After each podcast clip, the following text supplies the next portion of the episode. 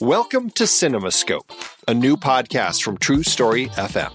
Hi, I'm Andy Nelson, co host of the Next Reel Film Podcast and Movies We Like. As a passionate movie lover, I've always relished exploring the diverse landscape of cinema. And when you look closer at the taxonomy of genres, subgenres, and film movements, you see an intricate web of interconnections and influences. This complex cinematic family tree spans only 125 years. So, how did styles as diverse as the French New Wave, New Queer Cinema, and Ozploitation emerge? What cultural, economic, and technological forces sculpted these styles? And what hidden threads unite them all as part of the same fantastic art form? Those questions sent me on a journey to explore each style and trace their impacts, all to better understand the bridges between different styles. And that led me here to CinemaScope. In each episode, I'll be exploring one particular genre, subgenre, or film movement in depth, inviting expert guests to help us all better understand what defines that style, how it came to be, and what branches it in turn influenced on this big cinematic family tree. For example, how did German Expressionism shape American film noir? What's the difference between westerns, spaghetti westerns, and Brazilian nordesterns? We'll examine the economic and socio political forces that birthed categories like blaxploitation, and we'll spotlight visionary films and directors key to the evolution of different styles. So join me as we explore the complex forces that shape film's evolution and appreciate the diverse creativity possible in its relatively brief history. Let CinemaScope be your guide to understanding this art form we cherish how its genres blend, bounce off each other, and advance a rich tapestry of storytelling innovation. Together, we'll gain a deeper appreciation for this wondrous, shape shifting medium.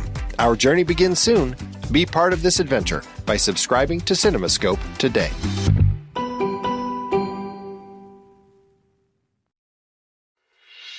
I'm Pete Wright. And I'm Andy Nelson. Welcome to the next reel. When the movie ends, our conversation begins. In just a matter of seconds, you're going to hear a classic episode of this show from back in the day when we called ourselves Movies We Like. It took us a while to settle into the show's format, so you'll notice some differences as you listen to these episodes. For instance, it takes us a bit of time to actually get into the conversation about the movie, things like that. But we're still proud of the conversations about the movies themselves, and we think they're worth keeping in the library. So enjoy these episodes from our back catalog. And you can become part of our Discord community, learn more about the show, and find out how you can become a supporting member at thenextreel.com. So thank you, everybody, for downloading and listening to The Next Reel. We appreciate your time and attention, and we hope you enjoy the show.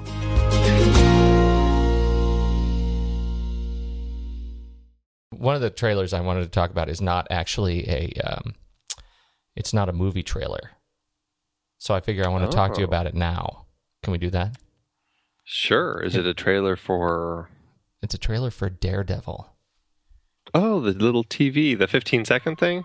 No. What? Oh, I only I only saw the teaser, the trailer teaser. Oh, you saw a teaser for the trailer of the teaser. Yeah, trailers. the trailer for the trailer, right? Yeah, no, yeah, the, the, the, the trailer's second. out. The the trailer. So you haven't even seen the trailer yet, but I it's haven't. it's uh, it's for the Netflix series Daredevil. Right. I don't know how we should treat these trailers. They're like hybrid, you know, trailers. What's a TV trailer? But it's not really even on TV. It's more like a thir- 13 hour film uh, split, split up into episodes on Netflix. Yeah, I guess. Yeah, that's what it is. So how was what it? What did you think of it? Oh, you haven't seen it. I haven't I, seen it. I loved it. You didn't it. tell me Holy, to watch it. Well, I thought you just would. Yeah, I know. Uh, I really, I really liked it. I really liked it. You know what I think I like the best? I haven't. I can't quite get a sense of it. The uniform is always it's always dark. I don't know if this is like oh it's his first episode uniform and he eventually gets the uniform. But you know how Daredevil, his uniform, the devil head actually has eyes. Uh, right. there's no eyes. There's it's no just... eyes. there is. I don't know why I started speaking like I'm a Russian Russian grandmother. There's no eyes, Andy. Eat your beets uh, it's it's uh, there's no eyes in it, and I think that's really great because you know blind. Yeah, right. Why why would he do that? Never made that much sense. Uh, yeah, yeah. And uh, so anyway, it looks. I I think it looks really really good. Um, Is it going to be better than Ben Affleck's version? oh, I just had to bring that one up. Sorry. Yeah, it will. It will. I, I'm. It, it's. Uh, it definitely looks better than, uh, than Daredevil uh, uh, Ben Affleck's version. It looks. Uh, it's really gritty. It looks like he gets beaten up. So you know, they. Mm. It, it, looks like they. At least in the in the um, trailer, they're really showcasing him kind of uh, figuring out who he is. Uh, but mostly it's just super super dark, and I think that's one of the the the most interesting things about what Netflix can do um, that that you don't get on you know for example uh, Agents of Shield or uh. Agent Carter. Um, which I think are both fine shows. I really, particularly Agents of Shield, this season is is uh, quite good, and uh, I've enjoyed Agent Carter. I like the the throwback of the uh, of that era of sort of Captain America lore and early Stark I think it's really nice. Um, but man, Netflix can really go cinematic, and it looks like they they're really putting their money, um, putting some money behind this show because it it it looks it has a great look to it, and I'm very excited um, about what well, they're bringing to it. And maybe what some of these stories need is not just a two hour origin story yeah. in a theater, but maybe they actually need kind of like a comic book. You've got this much longer story that kind of gives a better arc to the character and gives a better sense of their origin, of their character, of their backstory that is actually going to help make it a better story. I think so too. I, I, really do, and I, I'm. I think the thing I'm most excited about with this particular iteration of Daredevil is that we are going to see him um, in um, uh, we're going to see how a series handles a tentpole Marvel property. Mm-hmm. Right, um, so it's not we we don't get the agents of Shield that are the you know we you know sort of second string. We've never really heard of you uh, except for Agent Coulson, obviously, but um, you know we don't get these sort of second string characters uh, yeah. we get we get Daredevil. We get one of the big ones uh, in a series, and I'm really excited to see how they flesh that out. So, um, I think that looks great. Well, I hope it succeeds because I mean, it, it, certainly could open the doors for a lot of other uh, different comic book properties that may need a home like this in order to succeed. I think so too. And you know, we're already seeing. I you know, I I as a nerd, I really love all of the comic book properties that are that are being sort of talked about right now. And and um, you know, I've been really enjoying the Flash. Uh, which is a, has been sort of a spinoff of Arrow uh, on the DC side, and uh, apparently uh, David Ramsey, who plays uh, John Diggle on Arrow, is is um, looking at taking up looks like he's in talks to take up Green Lantern. Um, so that could be another interesting. Um, I don't know if that's going to be a spinoff or if that's for um, if that's for for the film. But he's a great character on Arrow, and so it's I, I just love as a you know as a nerd that I love all of this um, all of this superhero stuff taken uh, taken on uh, TV and screen. Taking taking flight. Taking flight. Yes, indeed. taking shape uh, as it uh-huh. were, Green uh, Green Lantern. Right. You, you get you get me. You I know, get you because of the yes. power big ring. big green you things. Thing. Hammer. Yeah. Yeah. You weren't a big fan of Green Lantern, were you? the movie. no, the character. Were you a Green Lantern kid? I, I that was one I never even uh, other than uh, Justice League of America, the the cartoon show. I knew nothing about Green Lantern, so mm-hmm as far as my world was concerned, he was always Green Lantern and was never a, a person outside of that. well, he was uh, he was very cool. Yes, some of us are, you know, bigger fans. Show our I. allegiance. Yes. Yeah. Let's tell the people where we're from. Where are we from?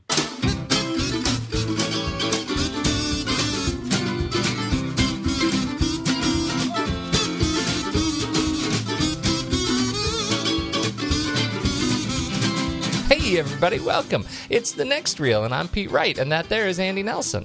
Yo! And we spoil movies. And tonight on the show, we've got another listener's choice with Jean Pierre Jeunet's 1991 deliciously black comedy Delicatessen. But mm. before we mm. get. did your stomach just growl? it sure I did. heard it.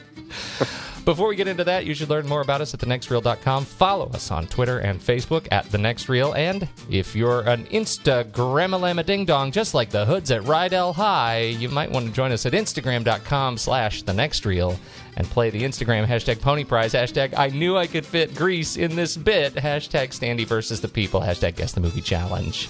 Andy, how'd we do against our flock of foes this week? That needs to be uh, your new thing. what movie can I fit in this week? uh, right? Instagram a llama ding dong. Come on. That's genius. You're a genius. I look forward to what you come up with next week. Andy, how'd we do against the flock of foes this week? Oh, the flock of foes. they were. It was a strong turnout. It was a strong turnout. We had some some good uh, good options thrown out there as potential guesses this week, but um, it took uh, it took three images again. Uh, just three just images. Three. Yeah, that uh, for Alexander C. Curran again to pop in and nail it with Sergeant York. Oh man, I know, I know. So he, uh, yeah, he's he pulled it out of some secret bag he's got. I was wondering where you were going to go. Where what what where does Alexander C. Curran pull things from? it's his secret bag of black and white still images. It's two That's... weeks for Alexander C. Curran that he's nailed it now. That and uh, the last two weeks now he's been entered into the Pony Prize drawing for 2015. Outstanding. And with that, Andrew, let's do trailers.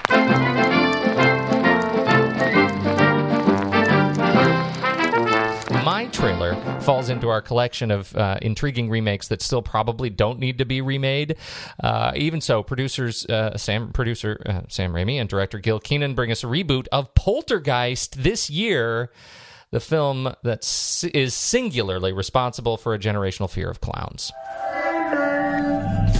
This development was built on a cemetery. This isn't just a few pissed off spirits we're dealing with. It's a poltergeist. We just want our daughter back. From the looks of it, Kenan's Poltergeist stays reasonably true to the original. Uh, where it looks updated comes in the scares. The original is less horror and more thriller, and the balance appears to be flipped toward the intense in this version, uh, I think. Gil Kenan doesn't have much to his credit. Monster House in 2006 is a clever kids' haunt that is super popular around my place every Halloween. And City of Ember, I've never seen 2008. Um, so I can't comment on that. I do love Poltergeist, and this new version looks solid, even though it's already evident from the trailer that they've broken a fundamental element of the film. Her name is Carol Ann, dummies. Poltergeist opens July 24th, 2015. You're excited about it. Uh, you know, I I am excited. I I uh, am a huge fan of the original Poltergeist. It's I, like you. I feel like do they really need to be going back and remaking all of these uh, classics from our youth?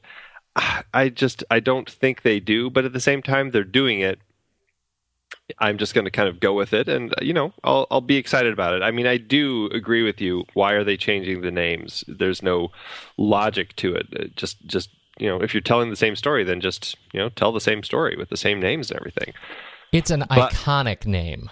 Yeah, Carol Ann. Uh, yeah, yeah. Go into the light, Carol Ann. I mean, all of that sort of stuff is just uh, it's it's important. And what is it, Madison? Maddie. Yeah. Yeah, yeah. It just uh, ah, I don't know. I don't know about that, but I still am excited about it. It, uh, I think you're right. They get everything else right that's going on in the uh, in the trailer. It just looks creepy. The the clown stuff is terrifying. I think there was a quick shot of the tree mm-hmm. and uh, and the rope in the closet. The rope in the closet, all of that sort of stuff. I, I feel like uh, the the original one really kind of um, was using all of the latest and greatest technology of the time to make to make it as scary as possible. And as long as I think they're doing the same thing now, using uh, today's modern technology to make it as as scary as possible, then you know I, I think there's a good a good chance it's going to work. I, I don't know how they're going to uh, fill the shoes, the giant shoes of the diminutive Zelda Rubinstein, right? Uh, in this version, I don't know how they're going to do it. Um, uh, but uh, but I'm I'm excited to see him try. And you know, I didn't even mention this is Sam Rockwell um, playing uh, the Craig T. Nelson role. Uh, Yeah. And I, you know, we've talked a lot about Sam Rockwell on the show. I love Sam Rockwell. I'm excited to see him on screen. Um, so Yeah, he generally I think is somebody I'm always excited for. So eh, I've got I've got you know I'm I'm looking forward to this one, and uh, you know I really enjoyed the Evil Dead remake that uh, uh, Sam Raimi was kind of producing that came out recently. I'm hoping that this one can be something else that I enjoy. me too. All right, what's yours? Mine is a new trailer opening up uh, soon called Cut Bank, which uh, it's a strange little name.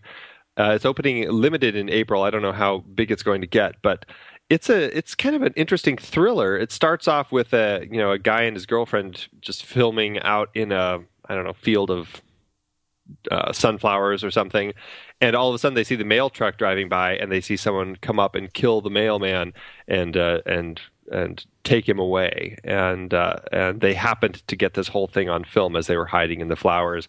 They report it, and it turns into this this uh, this you know big uh, you know cop case trying to figure out what happened where did the where did this person take the mailman um, all of this sort of stuff. It looks like from the trailer that it turns into something where this guy filming was actually in on it with the mailman to try to get this uh, um, the reward for reporting a crime. And uh, and it looks like it's going to start backfiring. It looks like a really interesting crime thriller in a very kind of noirish vein. My name's Cassandra Steely, and I'd like to show you my town full of cheer and wanted kindness. Well, Derby, ain't you become ever so handsome? What can I do you for? Waiting on a parcel. Here, we're surrounded by miles and miles You ain't heard? of wheat and canola fields. They murdered the mailman. It's got uh, Liam Hemsworth in it, uh, Teresa Palmer, Billy Bob Thornton, John Malkovich, Michael Stuhlbarg, Bruce Dern, Oliver Platt. It's got a, a great, great cast, and uh, it just looks like a really interesting modern kind of neo noir. Matt uh, Shakman is directing it. I'm not very familiar with him. It looks like though he's uh, been behind a lot of TV, like It's Always Sunny in Philadelphia, Revenge, The Good Wife and um, some of Fargo actually. So it seems like somebody who, you know, he's got a lot of comedy in there, but uh, may have a good uh, a good read on on some of this kind of this darker stuff. So uh, it looks pretty good to me. I'm excited for it. I, you know, seeing the when the trailer opened, I thought, oh, you know, meh. Yeah, right. But uh, my goodness, this has an awesome cast, and I, uh, I think it looks just really thrilling. I sort of feel like the trailer gives away a rather key point, or plot point that I think they might might better have pocketed. Uh, Is that the the one the the reveal that he's in on it with the yes? Yeah. Yeah. Why? Why? Why for? I- no, why I- you do things like that? I agree. I agree. Why why reveal that seemingly huge and important twist? Yeah, so in, we'll uh, see. in the trailer. So I'm hoping that it's one of those stories that is going to have another twist at some point that kind of you know It it better us, because that that's yeah. one that would have been really easy to to not include exactly uh, in the exactly. trailer. That seems sort of sloppy. What do you think it's like? Um, let's say Thanksgiving at the Hemsworth house. I did. I did not know. I don't. They actually wouldn't have Thanksgiving in the Hemsworth house. Oh, I guess they live in true. Australia. They live in Australia. what do you think it's like? Uh, I don't know. What's a big holiday in Australia? I am so Maybe Christmas? at this. Christmas. Let's go with Christmas. What do you think Christmas is like at the Hemsworth house? That I did not know that they were that these were like Hollywood brothers. I don't think I've ever made the connection that Luke Hemsworth and Chris Hemsworth are Liam Hemsworth's brothers. Yeah, they are all bros, and uh, you know, I bet. Uh, I would think that they probably all give Chris uh, Thor action figures. I'm sure. Oh, that'd be the best. Oh yes, fun times. And then there's Ah, Mockingjay toys that they can they can give out and everything, right? This is that's awesome. I would I would love to be one of the Hemsworth brothers just on Christmas Day. Just to see. Yeah, mom and dad must get lots of great gifts. Uh, uh, all right. When did you say when yours comes out? It comes out in April. It's a limited release. It doesn't have much of uh, much information yet. April third, limited is all I see for now. All right, cut bank. There we go. Cut bank. Andy, Yes. this is a job for the Australian.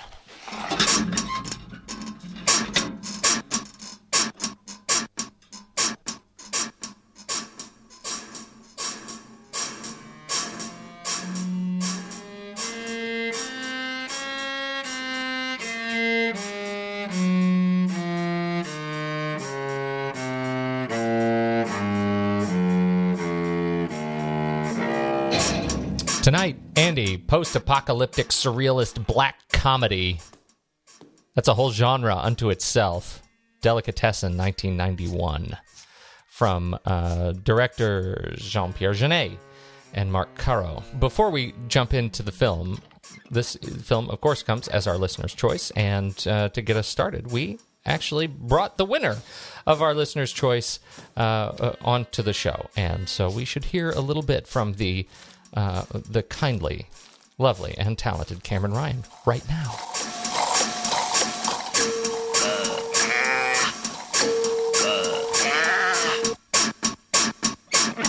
We are welcoming to our show uh, a listener and uh, the the Pony Prize winner from 2014, uh, Cameron Ryan, who, uh, you know, I think that she broke a record with the uh, the wins for the Pony Prize. I think she's had 14 wins, and so that was, uh, I, th- I would oh, wow, say, really that much? yeah, Yeah. cer- certainly beneficial in uh, in uh, scoring that win last year. So uh, kudos to you, congratulations! As we learned, you're really good at architecture, architectural images from movies. What is up with that? Every single picture of a house or a building, you nailed it. Honestly, it's it's I'm an idiot savant. That's basically what it comes down to. I have no idea. Canny. Literally, you can ask me.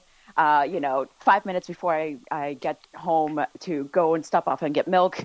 Uh, can't remember that, but somehow you flash a house and From a 25 year old movie, exactly. You flash a house and all of a sudden it's like you know all systems go and you know i i become rain man. So i, I don't even know what happened but i didn't even know that that was that many Yeah. um, i actually had uh, come onto the um, i got instagram kind of on the later side actually last year and i think it was right after you guys had done old boy which is one of my favorite movies Oh, and I was kind of bummed that I actually didn't.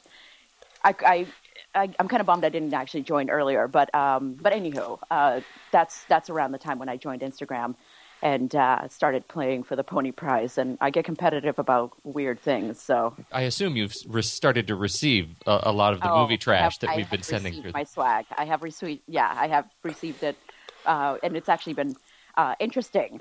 Um, the things that I've actually been getting. so uh, yes, I did actually get the um, the film board, uh, the film foundation letter, obviously stating uh, the donation made in my name, and also the two DVDs, uh, The River and uh, Senso, which I'm yet to actually watch, but I hear that we have snow coming my way, so.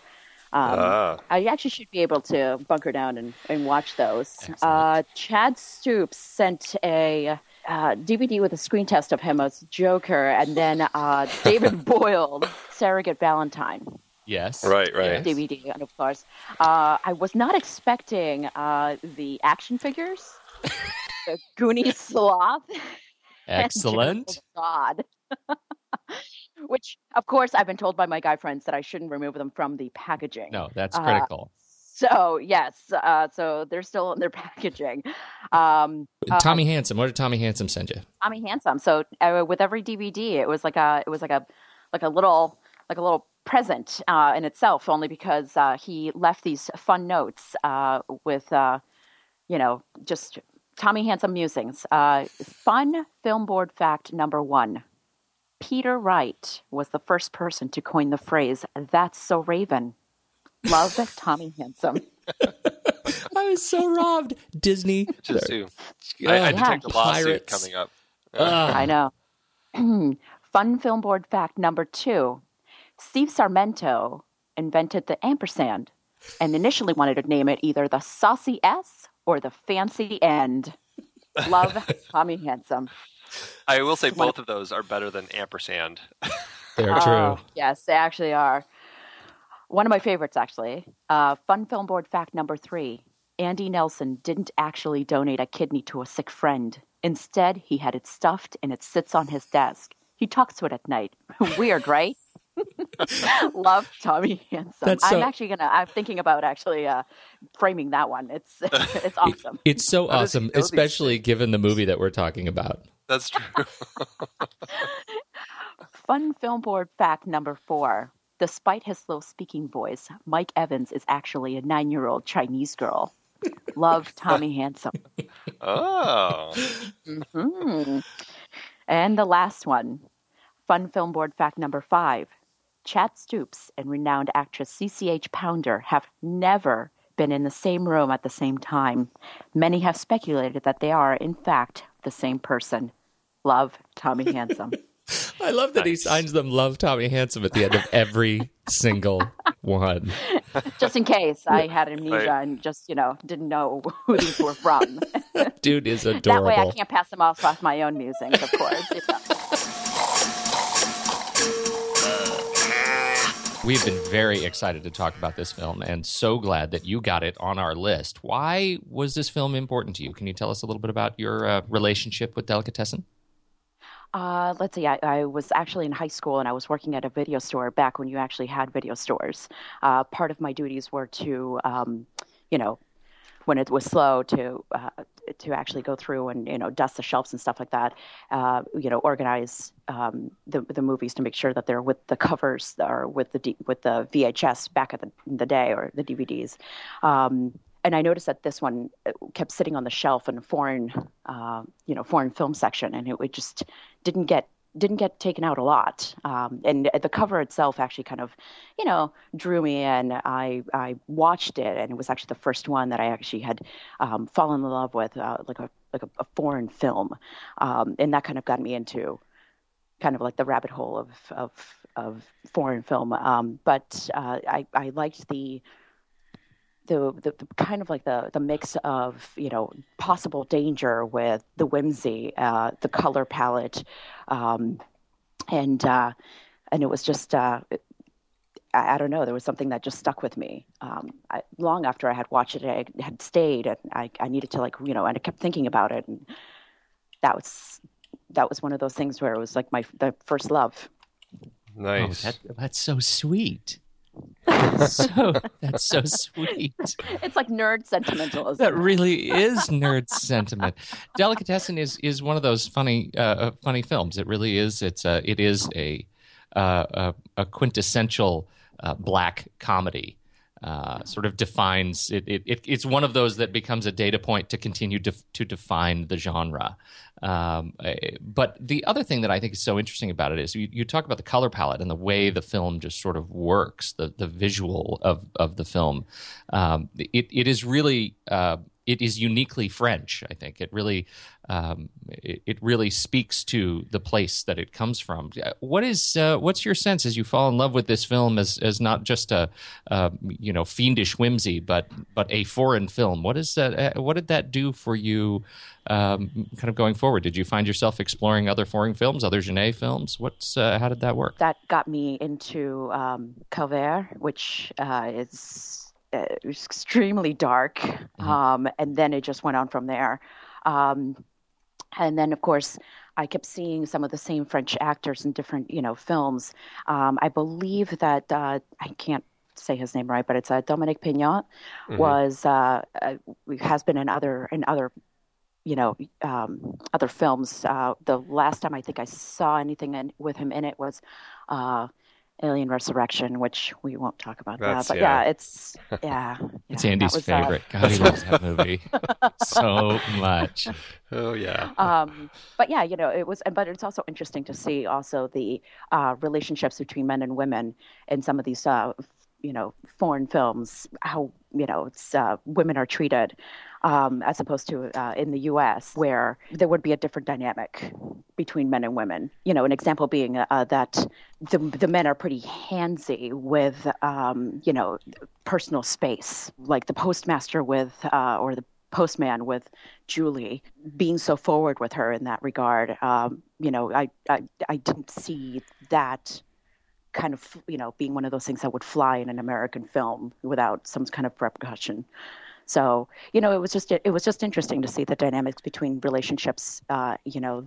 In, in those films, as opposed to American films, certain topics are uh, are are spoken about more freely there than it, they are here. Yeah, and I think that's one of those things that people always, you know, expect from foreign films, maybe. Which you know, the, there's that foreignness about them. They're like, oh, it's a French film or it's an Italian film. We expect all that extra crazy uh, sex talk and uh, the handsiness of the people or whatever. And and it it's I don't want to say it's like a, a uh, a free pass or anything, but it's it's definitely one of those things that can pop up in those films that we just kind of okay, well, it's a foreign film. I'll just go with it you know, and and uh, and that's also one of the interesting things about this film is it's, I mean, essentially about eating people, which is its own unique, uh, you know, storyline that uh, you know I don't know if that uh, came across like more acceptable to U.S. audiences because oh, it's just one of those crazy foreign films or if it's a um, if it's just you know because of the the comedy element as opposed I mean this could have been a, a, horror film really with all this this eating of people and everything but they really it becomes this kind of this interesting post-apocalyptic uh, dark comedy really um, but what's what's your sense on the uh, the the that element of it kind of the eating of people the dark the dark humor coming from that rather than making it into a horror film? Oh no, I mean, I actually thought it was interesting that they even had a system on how to, you know, who to eat, um, and it, the whole system actually, you know, was based on you know no one that actually lived in the building. Um, you know, must be a stranger, somebody who's passing by and won't be missed, um, and yet, uh, you know, it was really instigated by obviously the butcher, but it was one of those things where nobody else, you know, actually stepped up and said there was, you know, this is wrong or, or anything like that. Um, if anything, they they they saw it as, you know, yeah, well, this is what we have to do to survive. Um, so it was interesting that you know they all uh, somehow against their own, you know, uh, trying to resist it, they all kind of fell in love with Louison. You know, they didn't want to like him, but because they knew that there was going to be an end to him at some point, and uh, it ended up being the other way around. Delicious. uh, well, this is a fantastic pick, and I am I'm as I said, I'm just thrilled that you uh, that you dropped this on us because uh, it is a great addition, and I'm excited to do the whole show on it. So thank you, Cameron, for uh, for doing this and for being a part of uh, the next reel. Thank you so much, guys.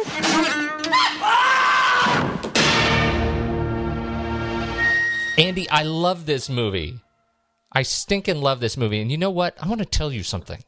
I've, I've, been waiting for a long time to tell you this. You give me a lot of guff on this show. Every time we watch a so called black comedy that I say I don't like, you say, well, maybe it's because it's a black comedy and you just don't understand them. and I want you to know you are wrong about me because this is a black comedy and I love it. When have I ever said that? Every time. You just said it. You just said it. Uh, what?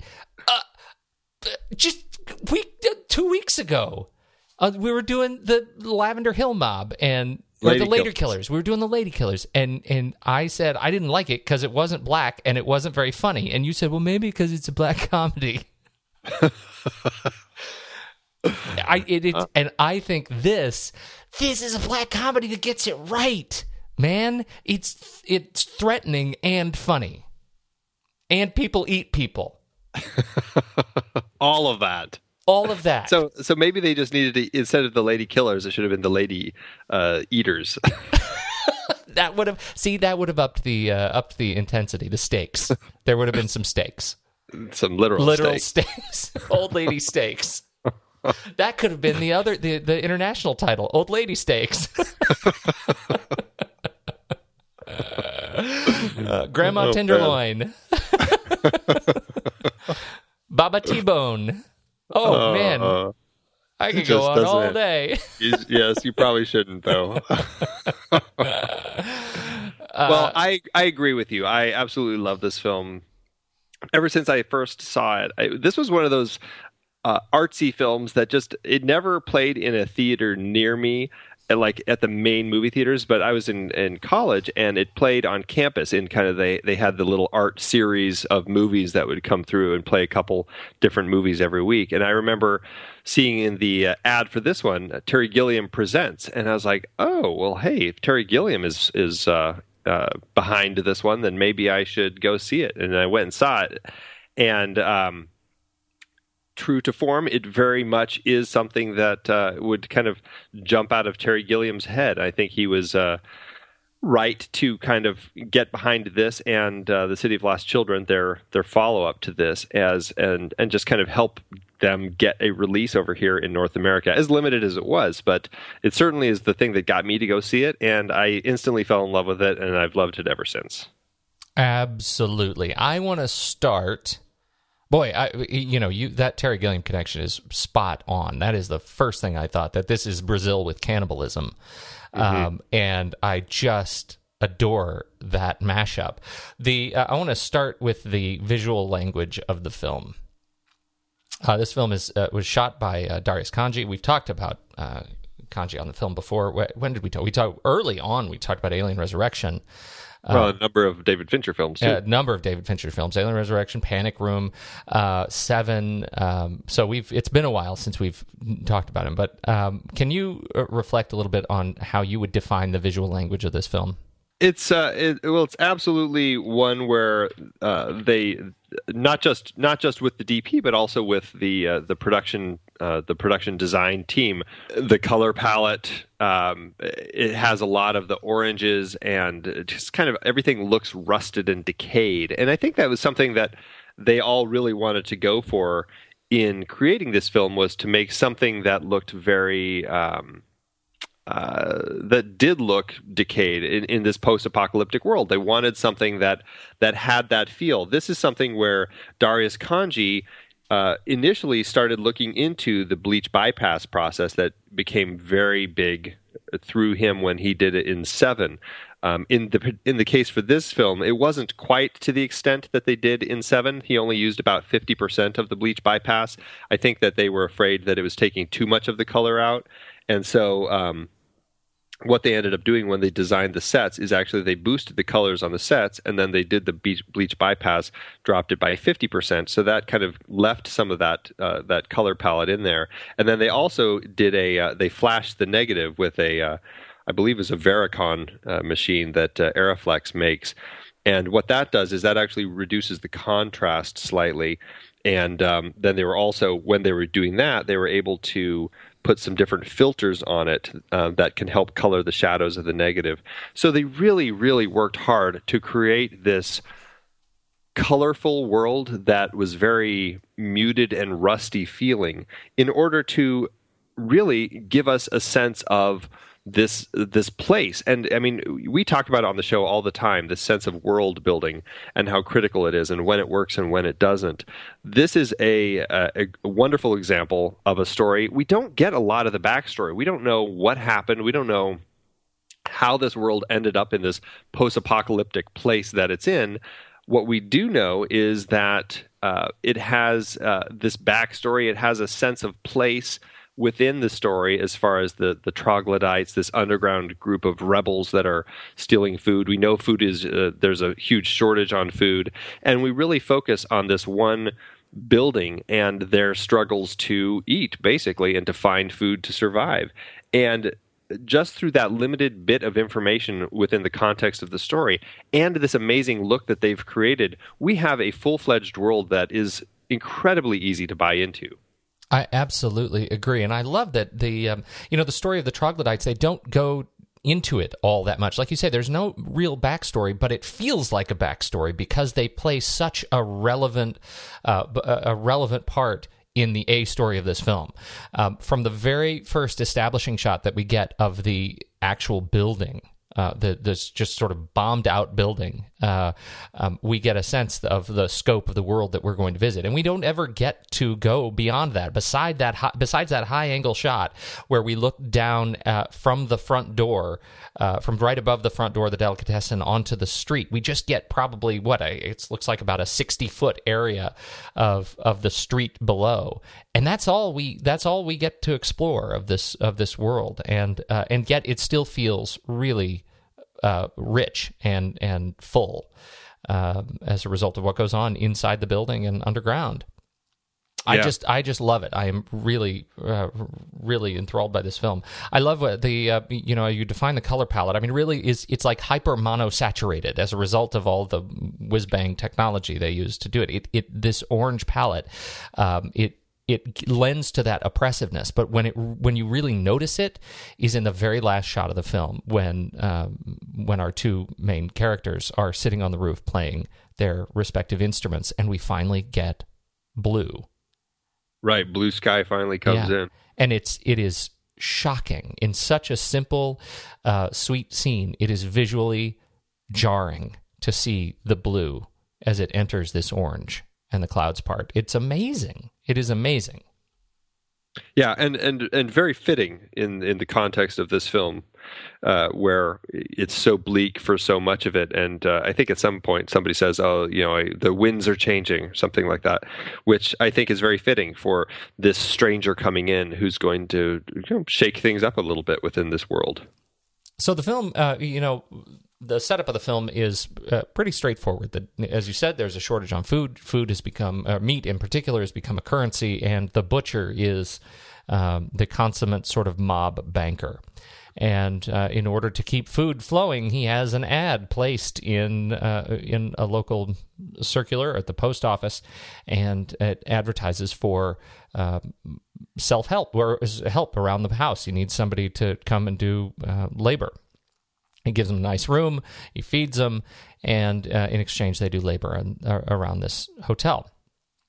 And the plot uh, of the boarders and the mob butcher is that these people will come in, and at night there will be some noise on the stairs, and the lights go out, and the butcher will kill the handyman and then butcher him up and serve him from his butcher shop to the people who live there.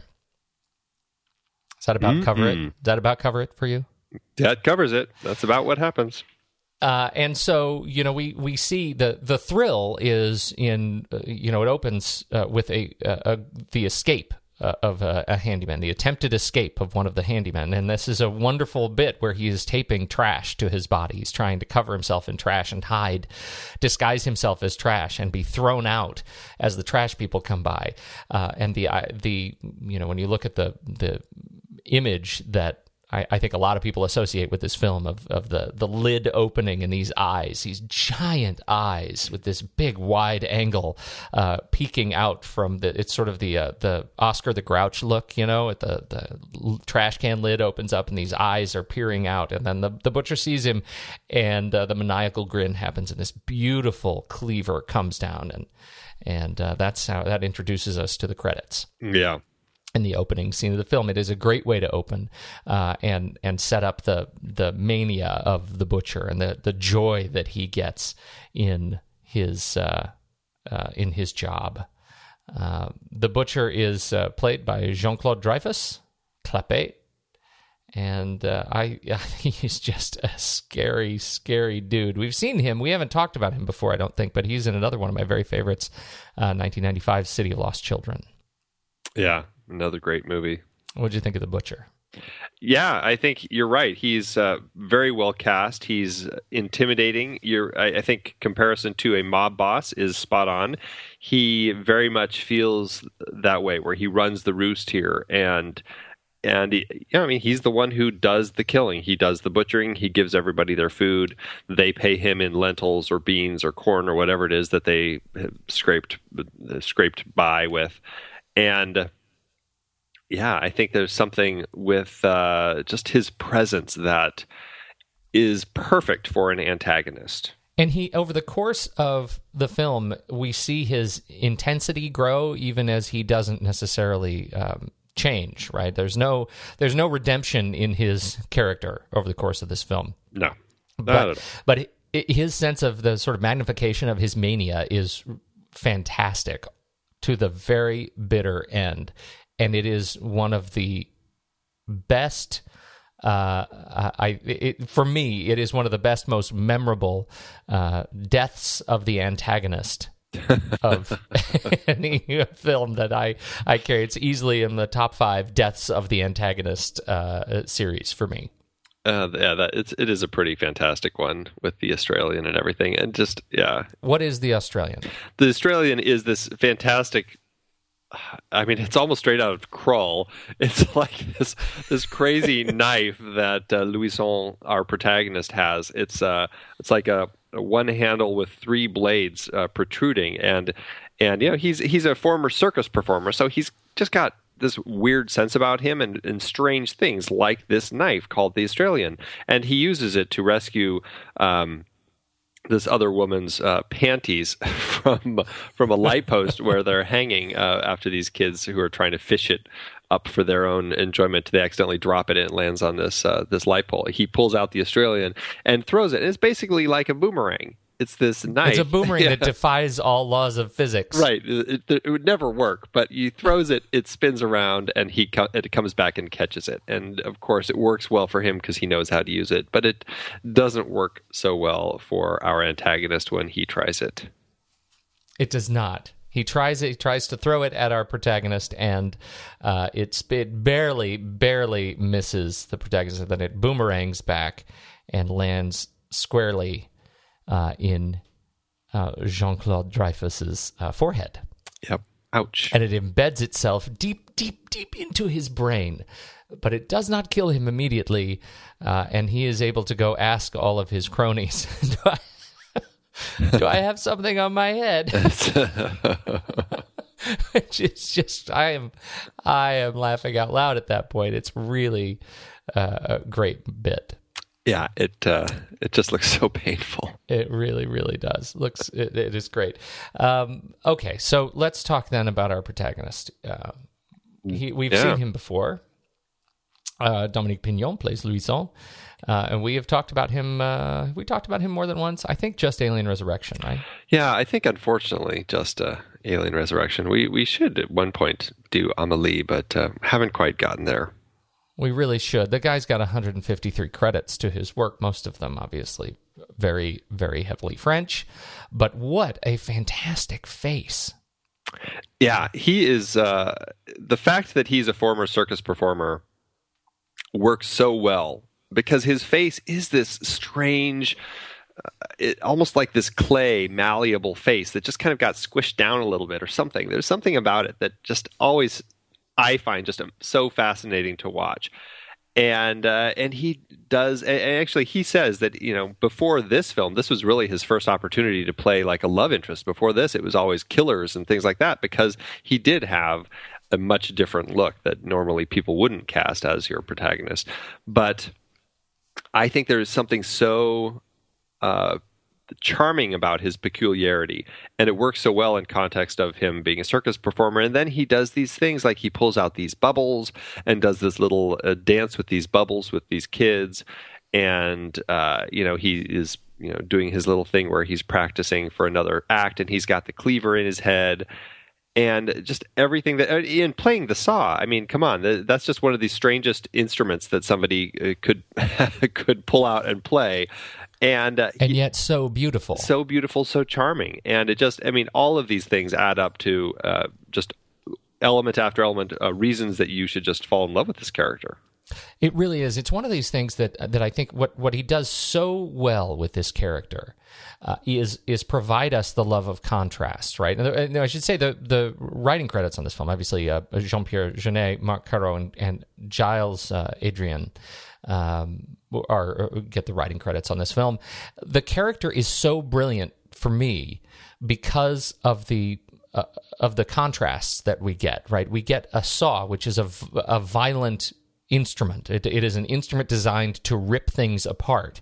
And yet, for him, it is an instrument of the sweetest, most lilting sound that he plays expertly. Um, we get him, uh, you know, his his look is is a, a, little odd. It looks very circusy, and yet he comes across as one of the sweetest, most gentle people. When when he uh, he's painting the ceiling he uh, he can't reach a certain spot on the ceiling. And so he takes off his suspenders this these like old broken down bit of clothing and he manages to turn them into a, a sort of rubber band suspense uh, uh tool that allows him to bounce out and and get the the far reaches of the corner of the ceiling. It, it is this uh, that exercise in contrast. You already brought up the cleaver in the head bit as he's trying to to work on a new act. Even as the world has fallen down around his ears he is still working on a new act of, of charm and cleverness for the circus um, because there is, in the face of catastrophe, hope in this odd little man. And I find that so endearing. And I think in this film, it fills such a great hole with such light. Yeah, it really. I think you're you're right. The whole idea of the contrast in this film really does play uh, right from the beginning. Really, I mean, it's a it's an interesting world that we're introduced to that is very uh, everything does seem kind of backwards. And it's like if you're looking at ups and downs and heavens and hells and all that sort of stuff you've got the good guys living underground and the bad guys living above ground. You've got uh, when he goes in and to his room the first time and turns on one tap it turns on the other spigot and then he turns on that tap and it turns on the first spigot. So everything is kind of backward. And so the fact that this is this this stranger from the outside that comes in and uh, into this dark, hellish world and is able to bring so much light. Um, I think that he is the perfect casting choice and just a brilliantly written character to do that for this story. You know, I you bring that up uh, the uh, the guy living in the basement uh, with the snails and frogs. Oh yes. Uh, I, I, maybe I missed it. I don't have a real sense of his uh, role apart from you know being just another character in the place. But uh, speaking of contrasts, again, the world is falling down around their ears, and here is a guy who feasts on one of the you know I should say now stereotypically quintessential delicacies of France every day. Uh, you know, snails, right? He's snails eating escargot, frogs. snails and frogs, and uh, and he's doing so in in uh, disgusting, just filthy, awful environment. But it is, you know, that contrast again is like, look at this guy. He's he is living in um, absolute uh, uh, ecstasy, culinary ecstasy. Um, which I, I, think is really brilliant. And back to, to Darius Khondji, I mean, what other filmmaker do you, or what other just sort of uh, cinematography, do you, cinematographer do you know that could expertly do a low angle on a frog?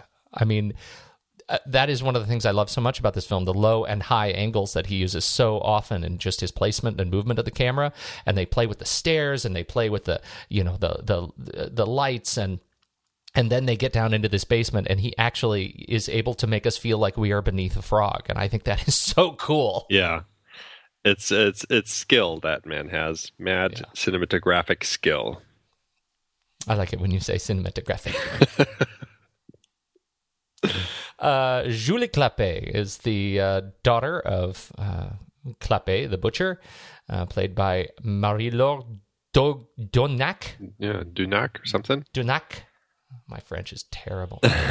so is mine. She is uh, she is lovely. She has not been in all that much, but my goodness, she is a sweet, sweet love interest. She really is. She's very easy to fall in love with. She's kind of that uh, that quirky, um, uh, nerdy girl that you just kind of easily fall in love with in these sorts of movies. You know, they they take off their glasses and they're a beauty. it's a little bit stereotypical, but uh, but she does it very well. But at least she can't see when she takes off her glasses. That's true. You know? like, there again with another contrast. Uh, yes, indeed. Apparently, she is very big at um, at uh, specializing in the dubbing of English films into French.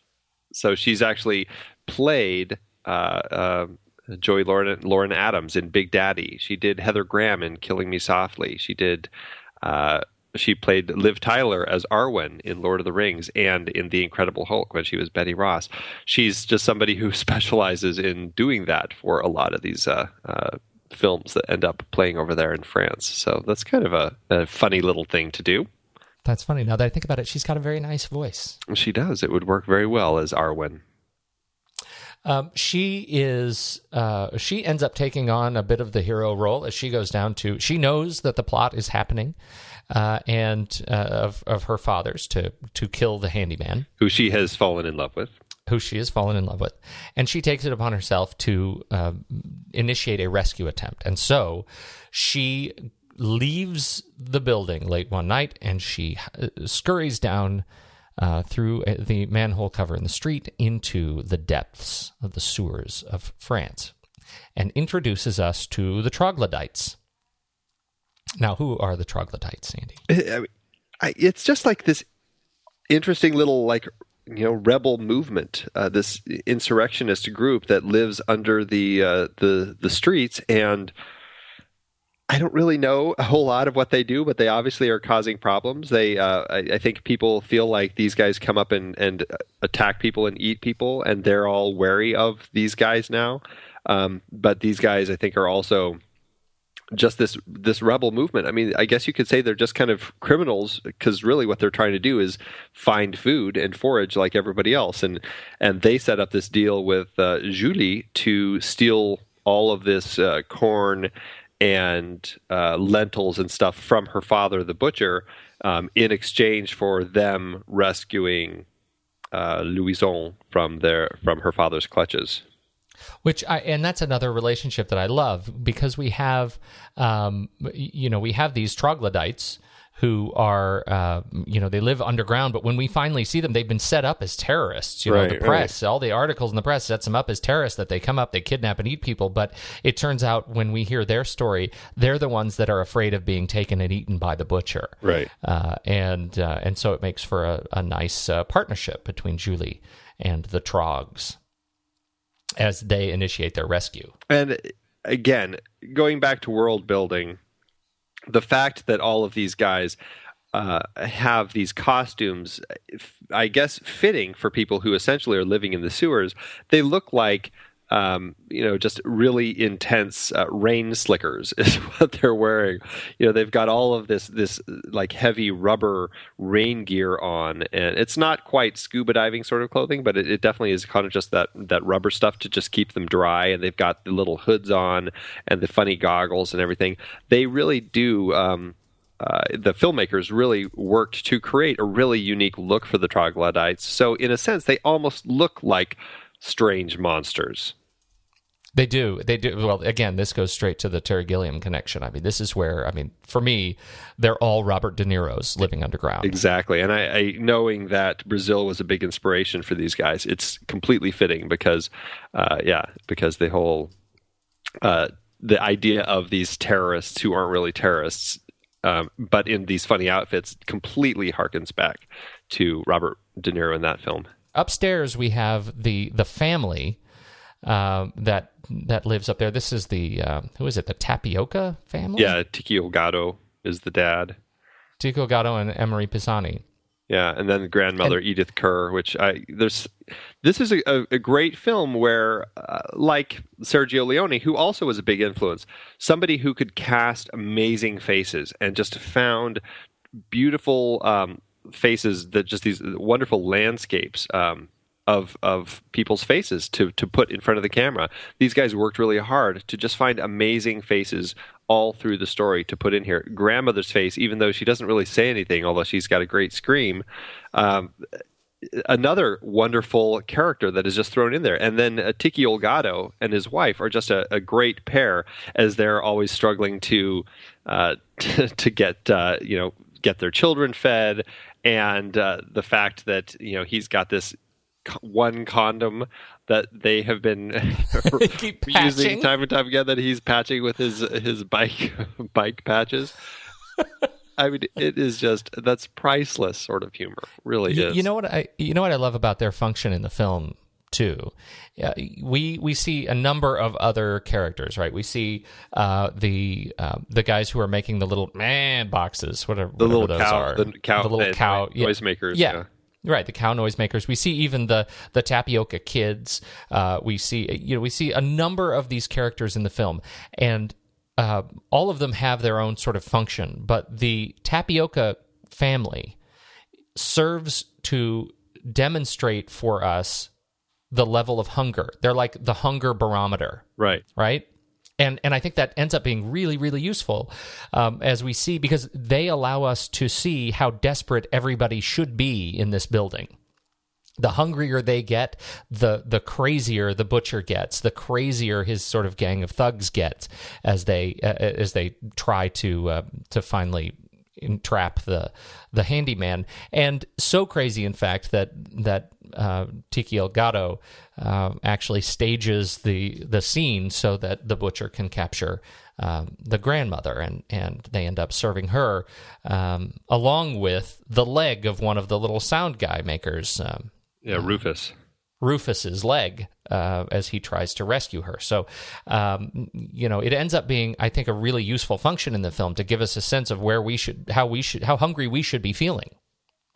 Yeah, very true. Uh, it, that's a that's a, a good point brought up because I mean I will say the butcher. There is this point where the butcher seems a little more content than he has been in the past with letting this this handyman stick around a little bit longer uh, because people keep asking why is this guy been it's been over a week why is he still here we need to you know get get moving here. But he's just like, oh no, he still needs to finish the ceilings and all this stuff. And he seems, for for whatever reason, a little more inclined to let this one get a little more work done and stick around and live a little longer. But it's at that point when when uh, uh, yeah Marcel and uh, the head of the tapioca family is finally like, look, we've got uh, we're starving here. Let's let's get a move on. Uh, that things get rolling again. So it is a very key uh, key point in the film.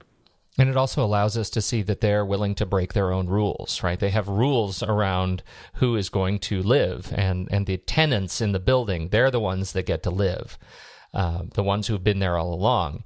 Uh, but here we see that, that they've gotten so desperate that they're willing to sacrifice one of their own, which changes the, the nature of, of the rule set in the house, yeah. in the building. That's a great little bit when um, uh, Marcel's wife is just like, I didn't even get to say goodbye, and he's like, "Well, let's go do that now." As they walk out, holding a you know a flank of steak wrapped in paper yeah. of her to go up to their room and eat. So dark. and and I'm you know what is your sense when Roger and Rufus are talking? You know, we just discover that that Rufus had his leg cut off in the rescue attempt, and he's describing. He says, "Oh yeah, he was so he was so kind, to the butcher. He, you know, he, he was so nice to me as he took my leg." Uh, and uh, and Roger like tosses him a wrapped package of meat, saying, "Here you go." I mean, do you think he's eat, he's saying we're going to eat you? we're going to eat your leg now, or was that part of Grandma? Like, oh, I don't so know. So dark. It is so dark. At that point, you know, I I don't think these guys can even really judge about that because it's just yeah. all so wrong. and as far as we know, I mean, we know we don't actually see Rufus eat again. Uh, he's he gets pretty depressed. He does get pretty depressed. Yeah, pretty grim. His, uh, he is in love. Yeah, with Aurore. Aurore Interligator, and she uh, played by Sylvie Laguna. She's hysterical. The just the the brilliance of uh, coming up with this strange. I, I don't know what was uh, Roger what he was thinking because it's revealed later that he has been whispering into the pipes, trying to convince Aurore to kill herself, and I think it's because uh, Roger knew that his brother Robert was in love with her, and I, I don't know if he felt that he was going to leave, if if uh, you know, or if uh, if it was just going to go down a, a, direction that it shouldn't, or what. But he was trying to convince Aurora to kill herself, and the scheme and so she thinks that these these ghosts are talking to her and and the schemes that she comes up with to kill herself are so funny. It's just these strange rube goldberg uh, suicide attempts that never end up working out but uh, my goodness they're all just so funny. They're wonderful particularly the last one. All of them have the ability to kill. Like she has all the tools to kill herself instantly. Like she doesn't need to go through the Rube Goldian, uh, Rube Goldbergian Yeah. uh, mechanics to actually make this work. But the last one I think is the most blatant, as she has a gun, a, a shotgun, uh, angled on a chair, pointing at her head. Uh, the shotgun is tied to uh, some other contraction. She has uh, a noose around her neck, and she's standing on a chair, and she's got the gas on and the oven open, and uh, the can, and she's and all of these things happen, and and a full bottle of pills and a glass of water, and she's standing there waiting for for For her know, husband she, to open the for her door. husband to open the door, right? Uh, and everything goes wrong, and you think, how is it possible that all of these backup attempts to kill her would go, fail at the same time? The shotgun goes off, it shoots the rope of the noose. She falls over. She closes the the oven. She the pills she puts in her mouth, but as she falls, they jolt, and all the pills fall out of her mouth. I mean, everything yeah. fails. It is it, it is uh, really. I mean, talk about. Uh, black that's the that is, she is one of the great sources of the black comedy part of this of this black film that she is she makes suicide laugh out loud hysterically funny It is a riot, and and then of course, in the end, it does succeed because when her husband turns the light switch on, it sparks, and all the gas in the room all the gas blows up that entire floor of the complex, killing them both. which which uh, sort of starts the or, or I say I should say accelerates the uh, the toward the climax of the film. At this point, the butcher has gone bananas, uh, and uh, it's all it's all out that he's going to kill the handyman. The handyman knows that they're fighting on the roof, and we have the big uh, we have the big standoff Yeah, yeah. as the troglodytes uh, attempt to kidnap uh, Louison and save him down in the sewer, but they end up kidnapping the butcher's girlfriend instead. Yeah, Mademoiselle Plusse. we get a little bit of mistaken identity action, and, uh, and there you go. And then you get an underwater kiss too, also because of the uh, Oh, the flooding of the of the room, which was, you know, I have to say the strangest Talk about that, yeah. the strangest way to try to escape when people are pursuing you. they they go, oh, I know what I'll do. They they end up hiding in the bathroom, and the only way out is the one door. And so what what he comes up with is this: let's flood the bathroom, fill it all the way up, so that when they burst through, um, we you know all the water will wash out, and we'll be able to to get out. And I guess it does work, but luckily the, the they opened the door because I mean they pretty much almost drowned in this room. But uh, yeah, it's just it just again speaks to kind of the peculiar way that people think in this world, and just the um, the uh, I mean it's it's a it's a very in a in a weird way fits within kind of that Rube Goldberg esque types of suicide attempts that uh, Aurora was trying to do because this is a, a very odd way to escape this room when people are at the door, although it's effective. Absolutely. And and it ends up, you know, providing the set for the final standoff. You know, we've already talked about the death of a, of the butcher, but one of the things that was the result of filling the room with water is that the floor gives out in the bathroom.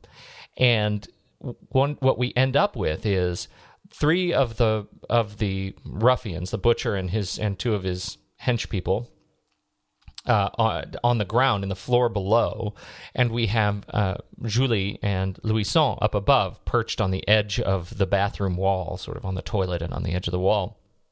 And it makes for one of the most interesting compositions, I think, in the film. In a film full of interesting compositions, is we have these five people on screen, and uh, they fit so perfectly in this in this shell of a of a, an apartment complex. It's just a really interesting set for the final standoff. It's it, it yeah you're right it works very well in context of this crazy world that they've created where everything really is completely falling apart now and it's just this this very big mess that's going on um, that uh, yeah it just it fits very well within the context of the of the story here Absolutely. Uh, who else excites you in this film? Anybody else you want to? Um...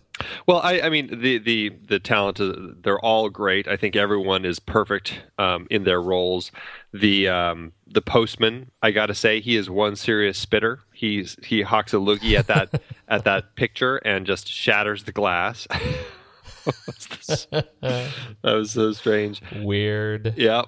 Um, but I mean, they, I think they're all great. They all work really well. But the only other one I was going to point out was that uh, Marc Caro, one of the two directors, actually appears as one of the the troglodytes. Yes, he does. As uh, who is he? He's Fox. Fox yeah. So uh, I have a hard yeah. time keeping all of them straight as to who is who. They just kind of all he, become the troglodytes. But uh, yeah, the only one I think we hear by name right is uh, Tourneur, the one who shot, the one who's dead, shot dead. Yeah, yeah, yeah.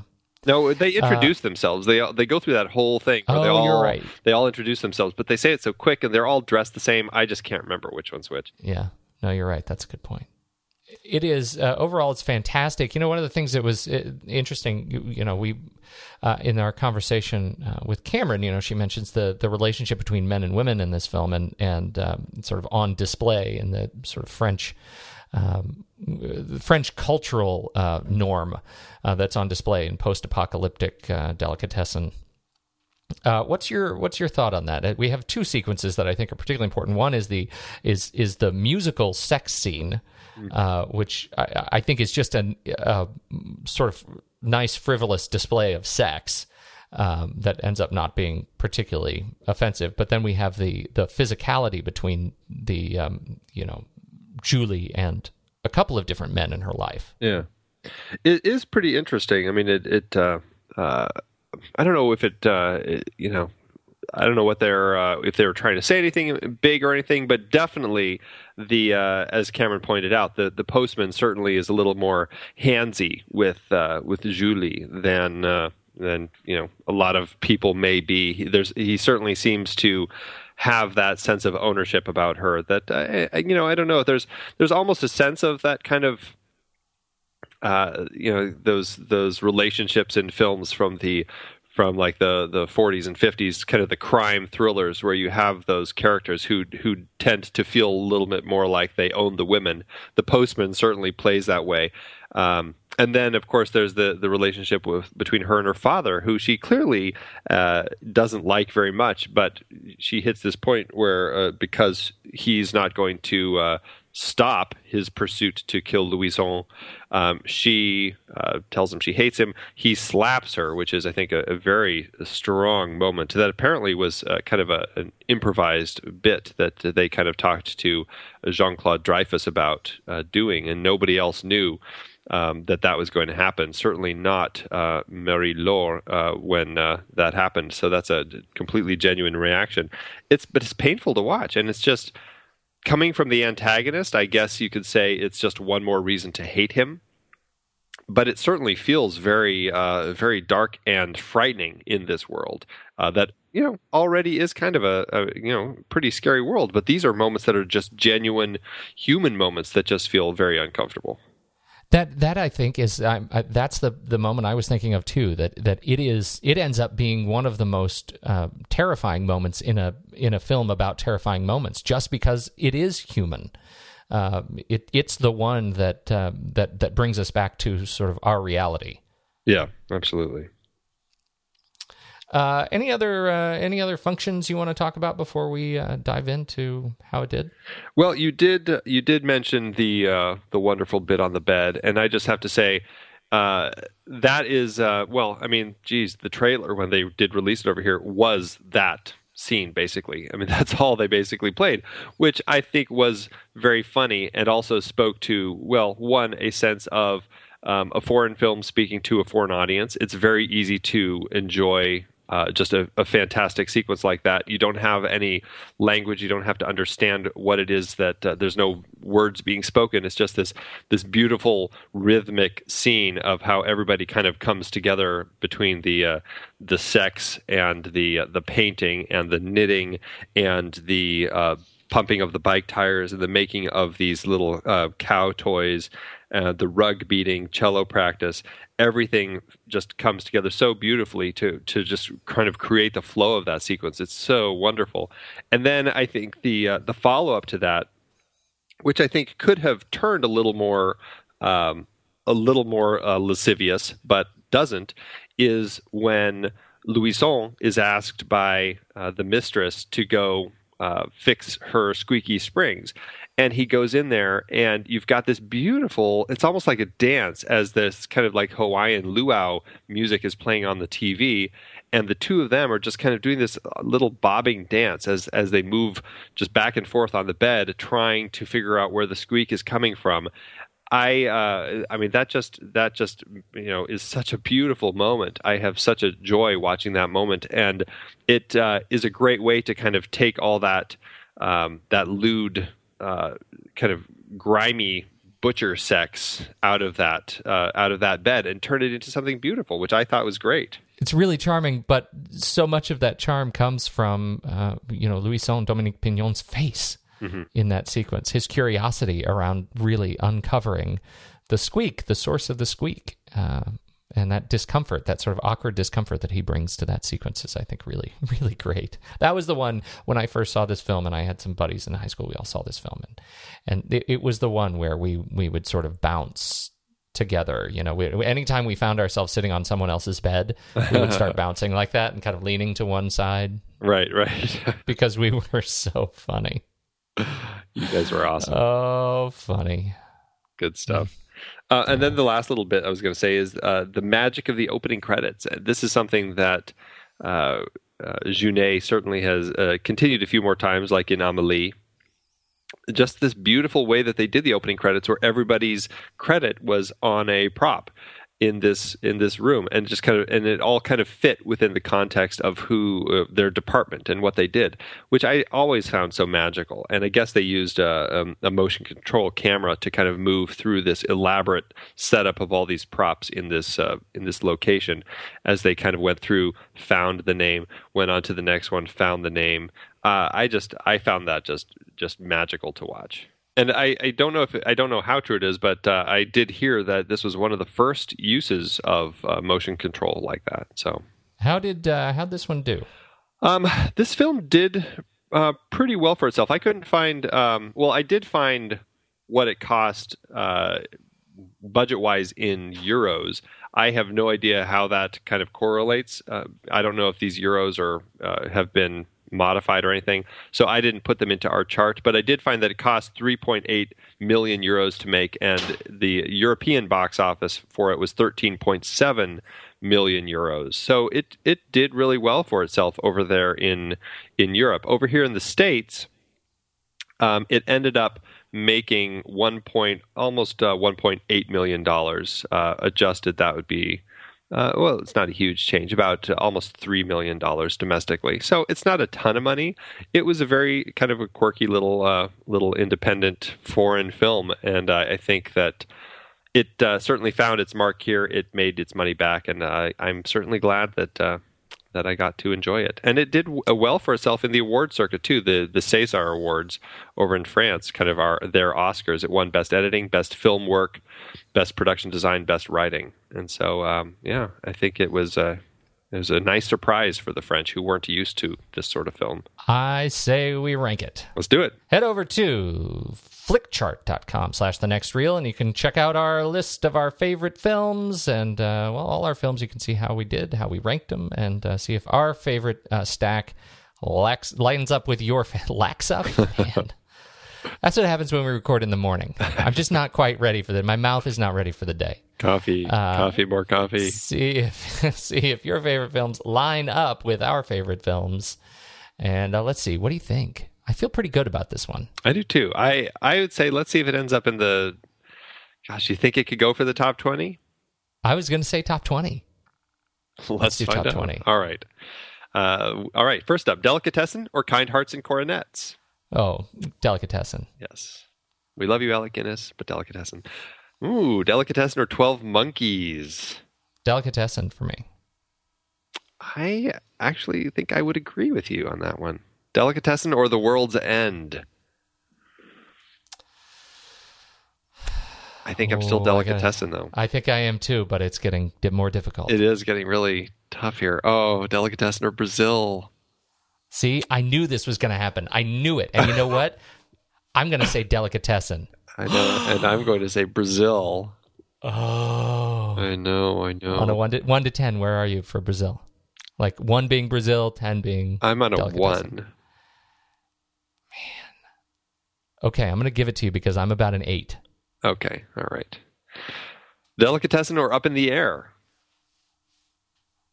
Delicatessen. I, yeah, Delicatessen. I think so. Delicatessen or Time Bandits?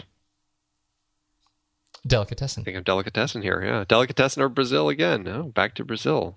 I guess it's How a. do we, how do, we do that? uh, I don't know. Well, sometimes if you, uh, um, depending on you know the the number of films in there, it'll end up Oh. back at the same film. well, I give it the same. Well, there we are, number thirteen out of one seventy one. That's awesome. Yeah, it just kind of jumped right up there. That is great. Feels really good. It feels good. I feel good about What that. a treat. I am so glad. And how we could have a movie that would sneak up to number 13 and have never, I don't think either of us have ever thought to put Delicatessen on our list of films. I think going into our planning all the way out to 2020, I don't think Delicatessen's on there. It hasn't been, which is a shame. So thank you, Cameron Ryan, for making us talk about it because we certainly uh, certainly enjoyed it. Awesome movie. I'm so glad it's on the list. Andy, where do we go from here? This was a nice little break after Alec Guinness, but we start a new thing. We're going to do a mystery series, Pete. This is uh, this is going to be kind of a, a fun little game for us and for our listeners. Oh, I like this. Tell me more. Well, we're going to talk about four films, and there is a common thread between all four of them. And uh, well, there may be more than one common thread, but there's one specific common thread that we are uh, that we are thinking of. And what we're going to do week four, when we have uh, when that fourth episode goes out, we're going to allow people to uh, to comment on Facebook or Twitter and uh, try to guess what uh, what the thread is. And the first person who gets it is going to win a fantastic shirt. Oh, how nice.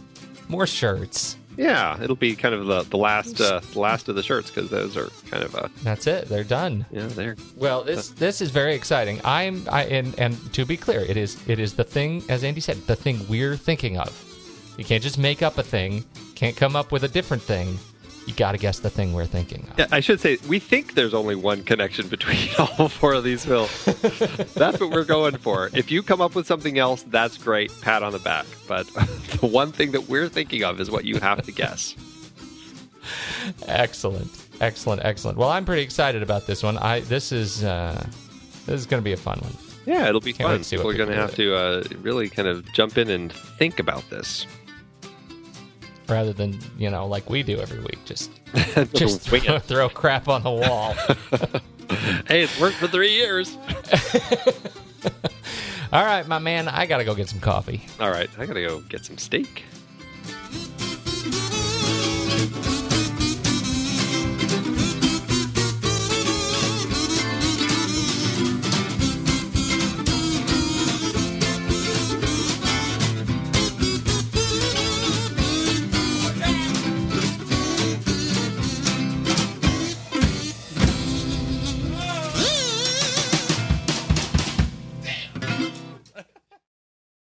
Mine is a two star, and I'm only doing I'm doing it just as a representative sample. This is the newest review for this film on Amazon, and it continues our thread of really insightful uh, Amazon reviews.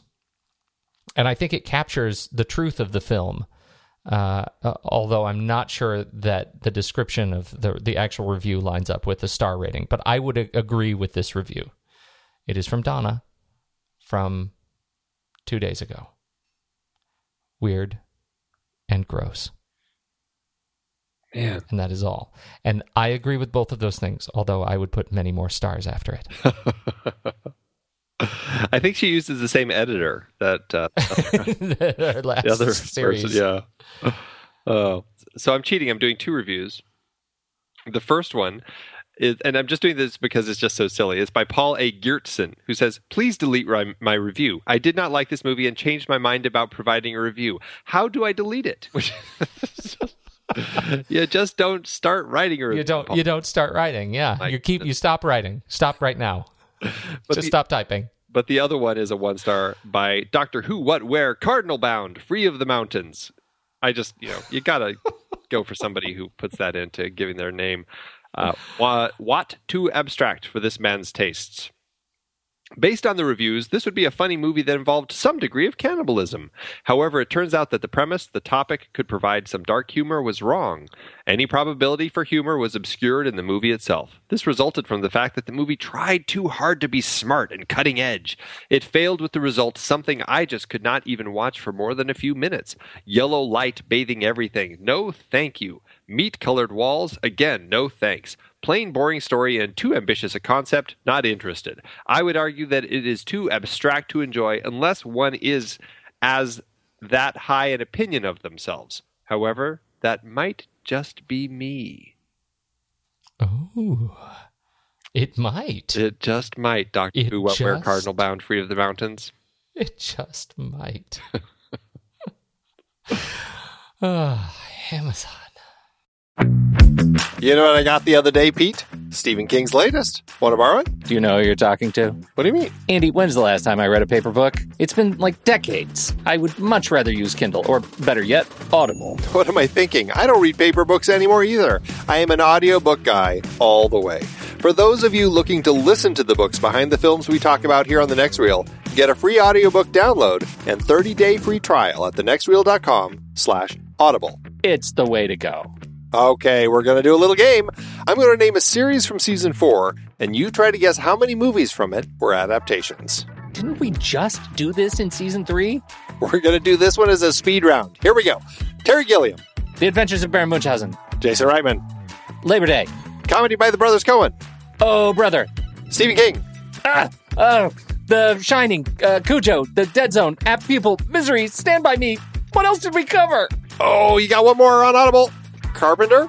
Ah, Christine! Christine!